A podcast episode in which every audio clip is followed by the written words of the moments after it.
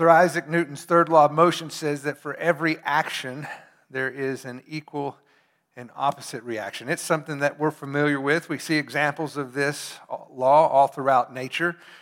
For example, when fish want to swim forward, they push the water backward. When a bird wants to fly up, they push the air down. Their movement is based on Newton's third law of motion. For every action, there is an equal and opposite reaction. I believe in Romans, Paul is teaching us a similar theological truth.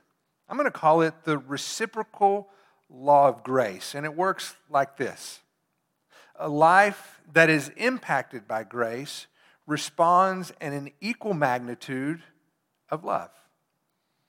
Let me say that again. A life that is impacted by grace responds in an equal magnitude of love. So, the greater the impact of grace, the larger the response of love. Well, in the first 11 chapters of Romans, Paul has been highlighting the first half of this equation. He's been describing the riches of God's grace that have been lavished on us in Jesus. Because of his death on the cross, we have redemption through his blood, the forgiveness of our sins. And that forgiveness releases us from God's judgment. So, as we see in Romans chapter 8, verse 1, there is therefore now no condemnation for those who are in Christ Jesus. Romans 5 9 says, Having been justified by his blood, we are saved from the wrath of God's judgment. Not only are we saved from God's judgment, but we are also released from the power of sin's control. Romans chapter 6, verse 14 says, For sin shall not be master over you, for you are not under law, but under grace. Uh, ch- chapter 8, verse 2 says, For the law of the Spirit of life in Christ Jesus has set you free from the law of sin and death. And Paul is telling us God's Spirit empowers us to live out of the righteousness credited to, to us in Christ. The impact of God's grace has the power to radically transform our life.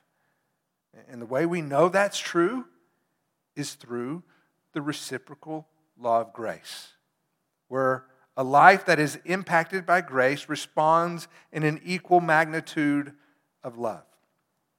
So, beginning in chapter 12, Paul speaks to the second half of this equation by describing this supernatural love.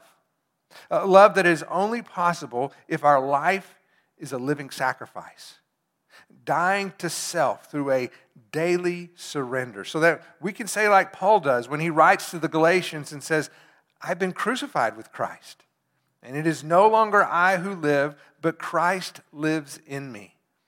And the life which I now live in the flesh, I live by faith in the Son of God who loved me and gave himself up for me. It is Christ's love for me that compels my love for others. And it begins with a brotherly love. Paul tells us to give preference to the relationships within our own church family. We are called to be devoted to one another, not lagging behind in diligence, serving God and serving each other. And it's this foundation of family love that then allows us to extend a supernatural love to those who are outside of the household of faith, including our enemies. Paul says we're to feed them when they're hungry. We're to give them something to drink when they're thirsty. We bless and not curse. We, we bless, hoping that God uses this supernatural love in some way to bring redemption in their life. We don't curse, wanting the, the worst to come upon someone who hurts us. As Mark mentioned last week, and that includes our government officials, however vile they may be. Because our well being is not based on the decisions of political leaders. See, they are appointed by God for a divinely ordained purpose. But we do not put our hope in the decisions that our leaders make. We put our hope in the assurance that the outcome of our lives is ultimately determined by God. For from Him, our source, and through Him, our guide, and to Him, our goal, are all things. To Him be the praise and the glory forever. What we do is always, always, always a response to everything that He has done. We are transformed by His grace. And the more our lives are impacted by His grace, the more we should see a supernatural love being displayed in response. So before we look at our passage this morning, let's go to the Lord in prayer. Father, we uh, confess to you this morning that what we are talking about is really not anything that innately exists within us. because by nature we are selfish and sinful and out for ourselves. Only by the work of your Spirit within us can we consider the needs of someone else as more important than our own. That is a work of grace. And Lord, even further, how can we possibly love those who persecute us without the love of Christ working within us? Who, even though he was reviled, he did not revile in return. Lord, We're, we're in supernatural territory. We're in places that we cannot go in our own strength. And we're asking Would you take us there this morning?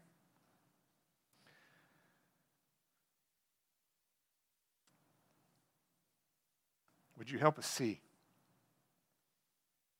by the power of your Spirit the people that you have called us to be? And we pray this in your name. Amen. If you would turn to Romans chapter 13, and we will pick up where we left off last, beginning in verse 8. So if you want to follow along with me, love for you to do that, beginning in verse 8, where Paul writes, and he says this He says, Owe nothing to anyone except to love one another. For he who loves his neighbor has fulfilled the law.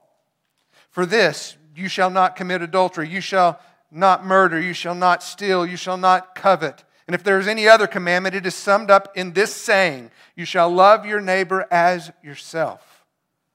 Love does no wrong to a neighbor.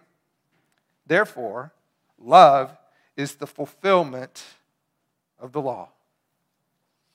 It's really simple, as he says it there in the beginning owe nothing to anyone but love.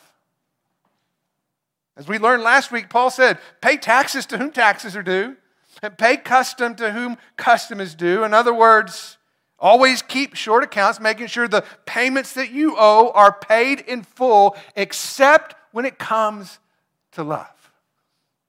And that is a payment that can never, ever be fully repaid. Paul is essentially telling us that we are eternally indebted to love. And here's why we are called to pour out into the lives of others out of the love God has poured into us. And since God's love never finishes in us, we should never terminate our love for others. As long as He is pouring into us, we should be compelled to pour into the lives of others. You see, we don't reach a quota, we don't fulfill our obligation. God's love has no limits. And we know that to be true. And since that's true, neither should ours. In fact, Paul is saying that to love your neighbor is actually the fulfillment of the law. And we need to understand that God's law is God's instruction for how God's people are called to live. It explains our divinely ordained purpose in life. And Paul is saying, listen, that purpose is completely fulfilled in love. If you are faithful to that, then you're faithful to it all. Jesus actually said something similar in Matthew chapter 22, beginning in verse 33. Listen as I read what he says. It says, When the crowds heard this, they were astonished at his teaching. But when the Pharisees heard that Jesus had silenced the Sadducees, they gathered themselves together, and one of them, a lawyer, asked him a question, testing him. This is what he asked Jesus. He says, Teacher, which is the great commandment in the law? Here's Jesus' answer. He said to them, You shall love the Lord God with all your heart, with all your soul, and with all your mind. That is the great and foremost commandment. The second is like it you shall love your neighbor as yourself. On these two commandments depend the whole law and the prophets. You'll notice that the Pharisees, the religious leaders, wanted to know what the single most command, important commandment is. And the reason is, is because the religious leaders were people of efficiency, right? They knew that they could not keep the entire law. So if they could just narrow it down to a few of the most important ones, that would be good. And so that's the purpose of their question. But Jesus turns their question back on themselves and says, actually, the whole law is important.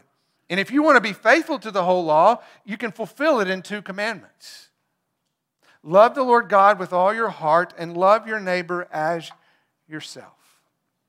Which, little sidebar here, that's why our vision statement says what it does. It says, We are a gospel centered family committed to worshiping God, or we could translate that and say, loving God with all your heart, loving others, and making disciples.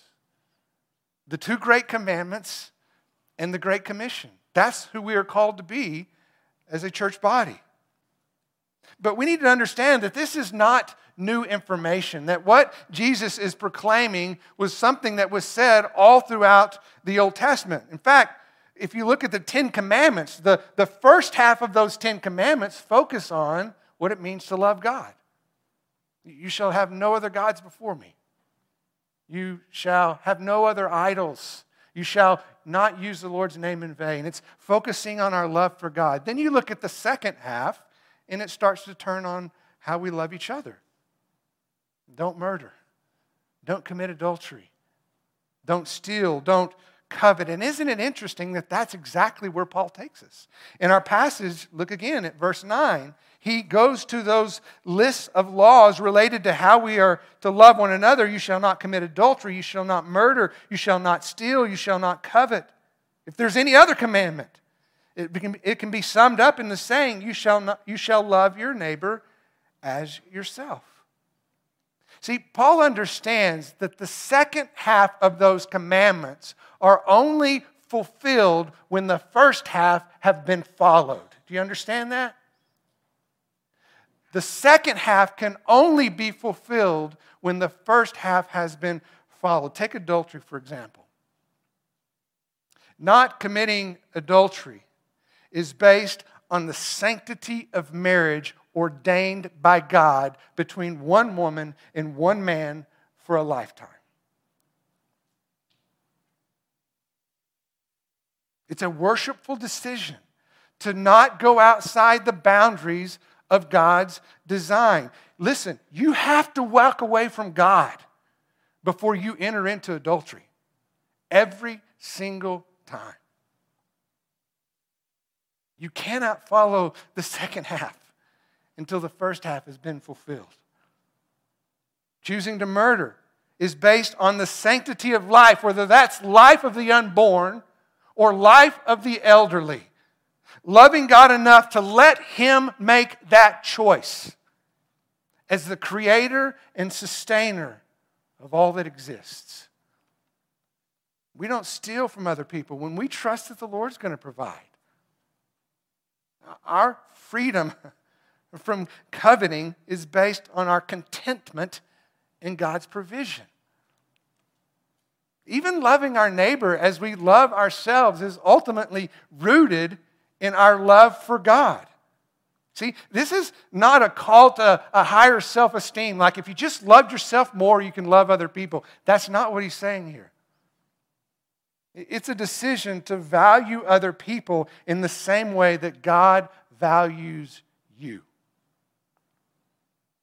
It's the understanding that apart from Christ, we are hopelessly broken and enslaved to sin and powerless, absolutely powerless to break free.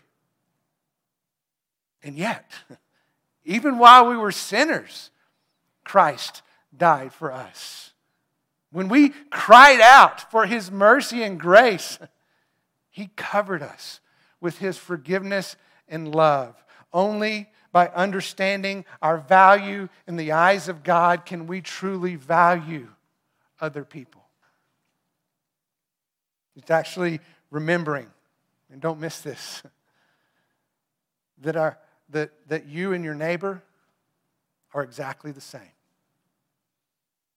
You're exactly the same because you're equally broken apart from Christ. You are equally dependent upon His mercy and grace. It's really a decision to do unto others as God has done unto you. That's the reciprocal law of grace at work.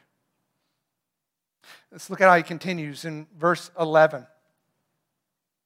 It says, Do this knowing the time that is already the hour, excuse me, do this uh, knowing the time that is already the hour for you to awaken from sleep.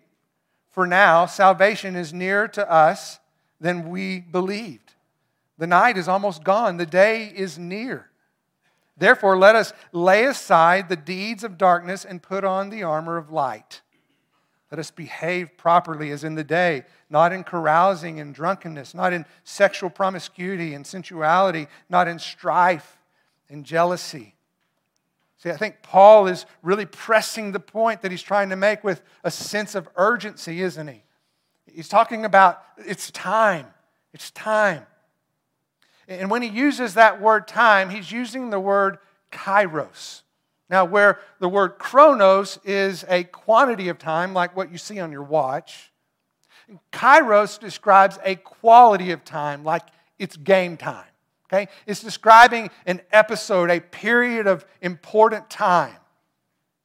In some of the authors with scripture, they might call this the last days or the end of the age. That's what Paul is referring to when he's talking about this important episode of time, this time that we are in right now. In God's plan of redemption, it is the final hour before Christ's promised return. And Paul wants us to understand that each day we live is one day closer to his return. In fact, Paul wants us to live, every single one of us, with a true and honest sense that there's a really good chance that Christ is going to return in our lifetime. You get that? He meant it for his original audience, and he certainly means it for us. Because if there's ever been a time where it seems like it's close, that time is now. And he says, live with that expectation that Christ is going to return in your lifetime. But he says it's not going to happen. You won't live with that expectation if your eyes are closed. So he says, Wake up, open your eyes, look around you, see what's happening. Don't let the rhythms of this world lull you to sleep. Because when we sleep, what do we do? We dream, right? I had some crazy dreams last night. And I woke up and tried to figure out, okay, what world am I in? Am I in my dream world or am I in the real world? And which one is the real world? I mean, that's really what it felt like. But that's what happens with dreams. They feel very real, but they're completely detached from reality. And in the same way, when we get caught up in the ways of the world, we come, become completely detached from the reality of God's kingdom. And we completely lose sight of the imminent return of Christ. Paul is reminding us that we are here for a limited time to fulfill a temporary assignment. And because of that, there is a sense of urgency to take care of the opportunity that you have been given because the window is literally closing. Paul describes it in a similar way, in, or excuse me, Peter in 1 Peter verse chapter 4, verse 7, listen, he says this. The end of all things is near. Therefore, be of sound judgment and of sober spirit for the purpose of prayer. Above all, so here he is highlighting here's what's most important. Listen to what he says keep fervent in your love for one another. Because love covers a multitude of sins. Isn't it interesting that Peter, just like Paul, is emphasizing the priority of love, especially in the last days?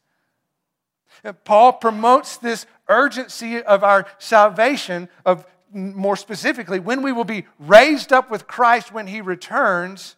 He says it's closer than you think it is. God's plan is in motion, it's not on pause. Every day we are one day closer to his return. It is progressing to its intended end. Paul says, The night is almost gone and the day is near. Therefore, lay aside the deeds of darkness and put on the armor of light, he says. Now, this contrast, don't miss this, the contrast between darkness and light is really important to understand. Because really, what Paul is describing here is a, a contrast in this current age, this time, this episode of time in which we live, the last days, compared to the age to come, the age of light.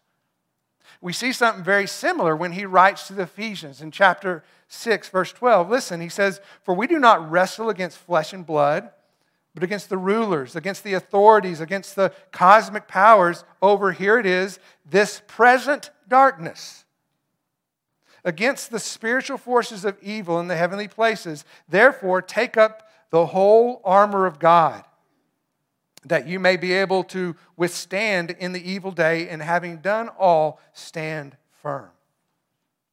Isn't it interesting that in both cases, Paul is emphasizing the reality of spiritual warfare in this present darkness? It's why he tells us to put on the armor of light. And here in chapter 6 of Ephesians, the armor of God. And we need to understand it's the same thing.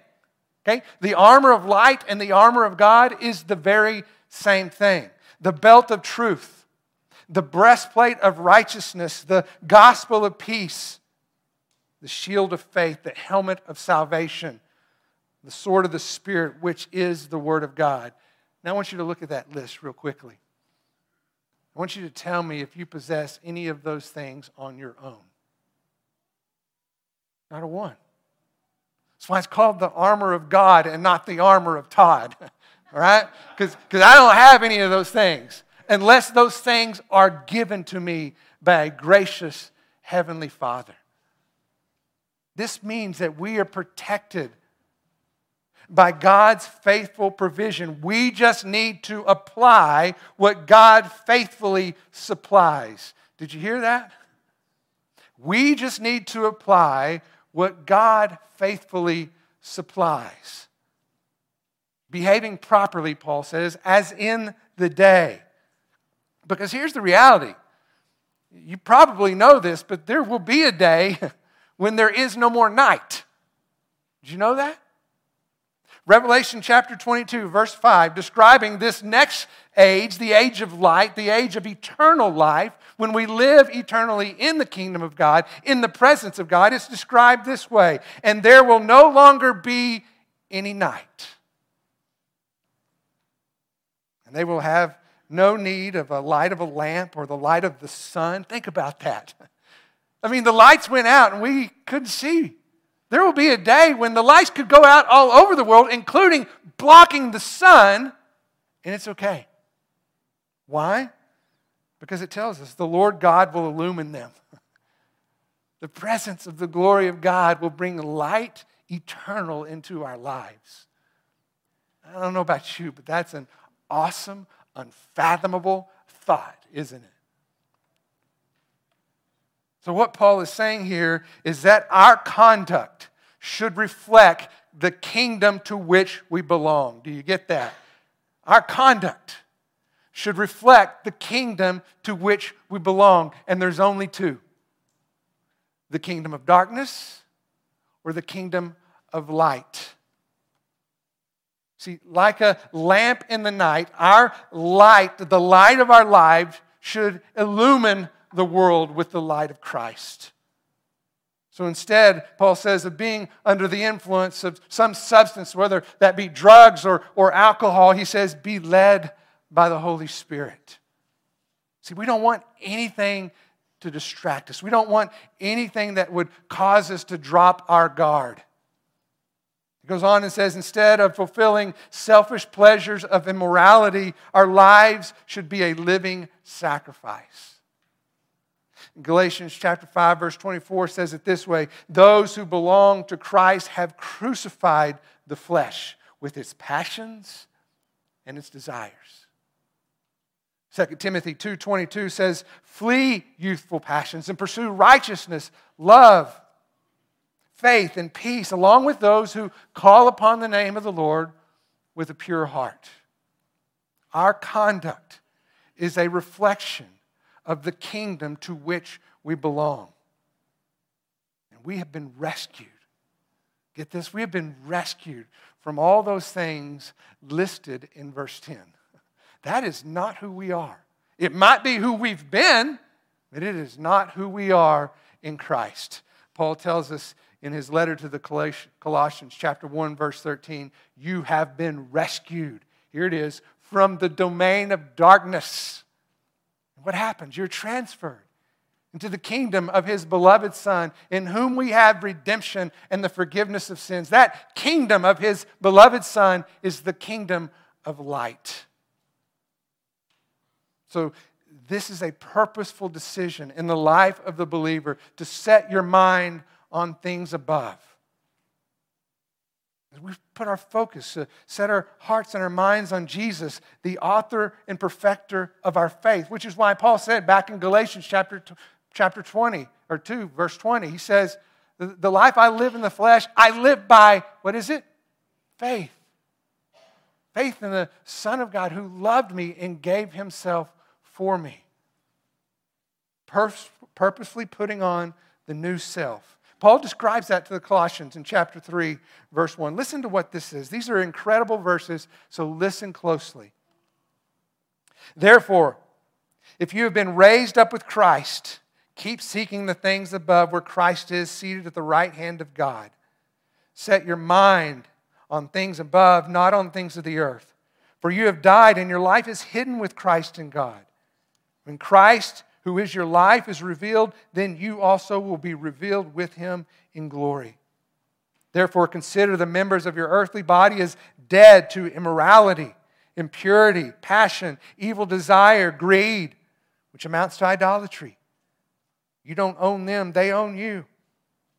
For it is because of these things that the wrath of God will come upon the sons of disobedience. And in them you also once walked past tense when you were living in them. But now you also put them all aside anger, wrath, malice, slander, and abusive speech from your mouth. Do not lie to one another, since you have laid aside the old self with its evil practices and have put on the new self, who is being renewed to a true knowledge according to the image of the one who created him. So, again, it is a purposeful decision in the life of the believer to set your mind on things above. Purposefully putting on that new self. And that new self is that new identity of who you are in Christ, where old things have gone and behold, new things have come. Being clothed with Christ. Remember, you're the one in whom Christ dwells and delights. You, as a child of God, belong to the kingdom of God, the unshakable kingdom of God. And that kingdom is not in trouble. And when you belong to the kingdom, then neither are you. That's your true identity.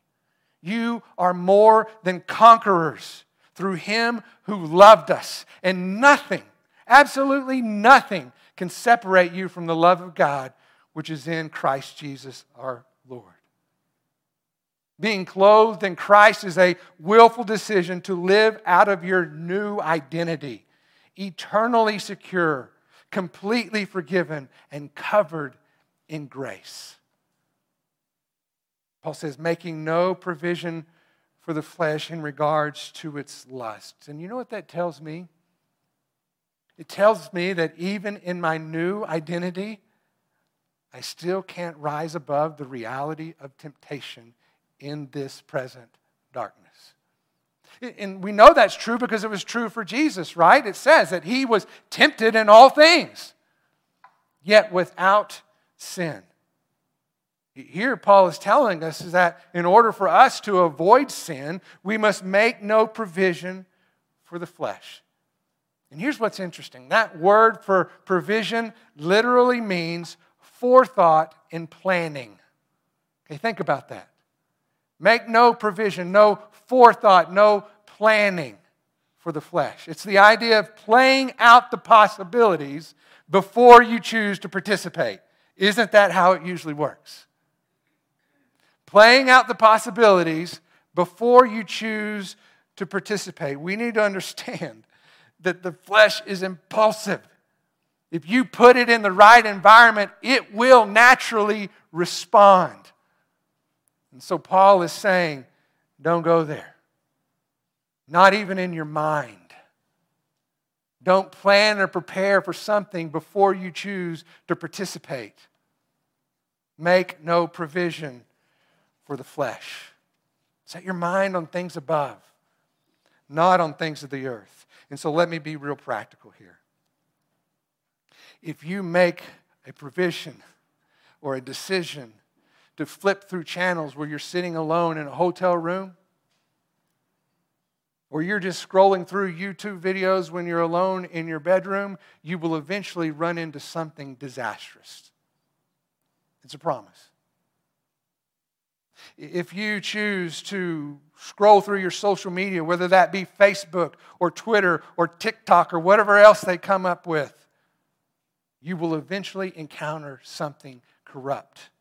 And you need to understand when you make the decision to spend your idle time in that way, you are making provision for the flesh. You are creating an environment in which it will naturally respond. Paul wants us to see that our life will be defined by whatever fills our mind. Our life will be defined by whatever fills our mind. If you fill your mind with the truth of God's grace and the power of God's word, then your life will be defined by love. By love. See, it will not work for you just to decide one day, you know, I think Todd's right. I just need to be more loving. I just, I just need to try a little harder and just to be more loving. Let me just tell you right now don't do that because you'll fail every single time. Why do I know that? Because I have failed every single time I've told myself that. It might work for a while, but it will not last very long because we have a very limited supply of love before even that love turns selfish. The only way we can live a self sacrificing love is to set our minds on God. Once again, it's the reciprocal law of grace. The more we appreciate God's grace towards us, the greater the love that we share toward others. I might actually say it this way, just to give it a different twist. If you want to be more loving, then learn to be more worshipful. If you want to be more loving, then learn to be more worshipful. Ephesians 4:30 says, "Be kind to one another, tenderhearted, forgiving one another just as God in Christ has forgiven you." Notice, we forgive others by focusing on what? How much God has forgiven us, right? 1 John 4 9 says, We love only because he first loved us. Once again, focusing on God's love for me is what compels me to turn and show love for one another. Focusing on the love that I didn't deserve allows me to give love to someone else who doesn't deserve it either. Why would I withhold from them something I freely received from Him? You see? This passage is calling us to supernatural love. Left to ourselves, we will spend our time trying to determine who truly deserves our love. Left to ourselves, we will withhold our love. Innately, we will withhold our love from those who've hurt us. We will withhold it from enemies who persecute us. But when we look to Jesus, we cannot miss the unmerited love that he extends towards us. And if we will rely on this Spirit, that Spirit will empower us to go and do the same. Yes, in and of ourselves, it's completely impossible. I'll grant you that. But in Christ, it's what He empowers us to do. This passage is calling us to a supernatural love, but it will not happen through willpower. It will only happen through worship. The more we magnify God's grace towards us, the greater our love towards others. You get that? It's the reciprocal law of grace. That's how it works. And so let's just pray that as a people of God, that we might demonstrate that love of God to a very dark world around us. And that we would be that light that comes on in the world in which they live. Amen? Let's pray. Father, thank you for the truth of your word, the power of your gospel, the hope of salvation through Christ Jesus our Lord. And Father, I do pray that you will teach us, that you will guide us, that you will empower us to a love that we do not possess on our own. We, we have to confess, we have to acknowledge this is a supernatural love. There is nothing within us that wants to love those who've hurt us. There's nothing within us that wants to love those who have persecuted us. And yet, Lord, that's the love that we see being poured out from you over and over again. So, would you, by the power of your Spirit, by your grace and mercy towards us, help us see what that looks like so we can go and do the same, just like you've called us to? Owe nothing to anyone but love. Amen. Let's stand and sing together, please. You guys have been amazing this morning. Thank you. And let me remind you when the world goes dark, the church comes alive. Don't ever forget that. I, I, I hear a lot that is written and said today about the church and how it's failing. I disagree. I really do, especially when I look out at you. I believe that given the difficulties that people face in this world, the church will come alive. And sometimes I think we do get lulled to sleep when life is comfortable, but make life hard, the church will come alive. This church will come alive. And my only prayer is that we don't wait till it gets hard, that we come alive right now. And one of the ways that we do that is by living out this supernatural love with worship filled hearts. Because the more you can understand and comprehend God's love for you, the more you will extend it to those around you. So let's begin that work today. Amen. Let me pray for us. Lord, thank you for our time together. It's been a blessing. I, I, thank you for shaking things up a little bit for us this morning, for giving us a taste of something that we don't expect to see what we might do. And boy, was it beautiful to see what this church has done. And I pray that it is a marker, that it's a reminder that we look back on and remember that day. And may we remember that when the world goes dark, the church comes alive. May our light shine before men so that they will see our good works and glorify you, our Father who is in heaven. And we pray this in your name. Amen. Have a great day.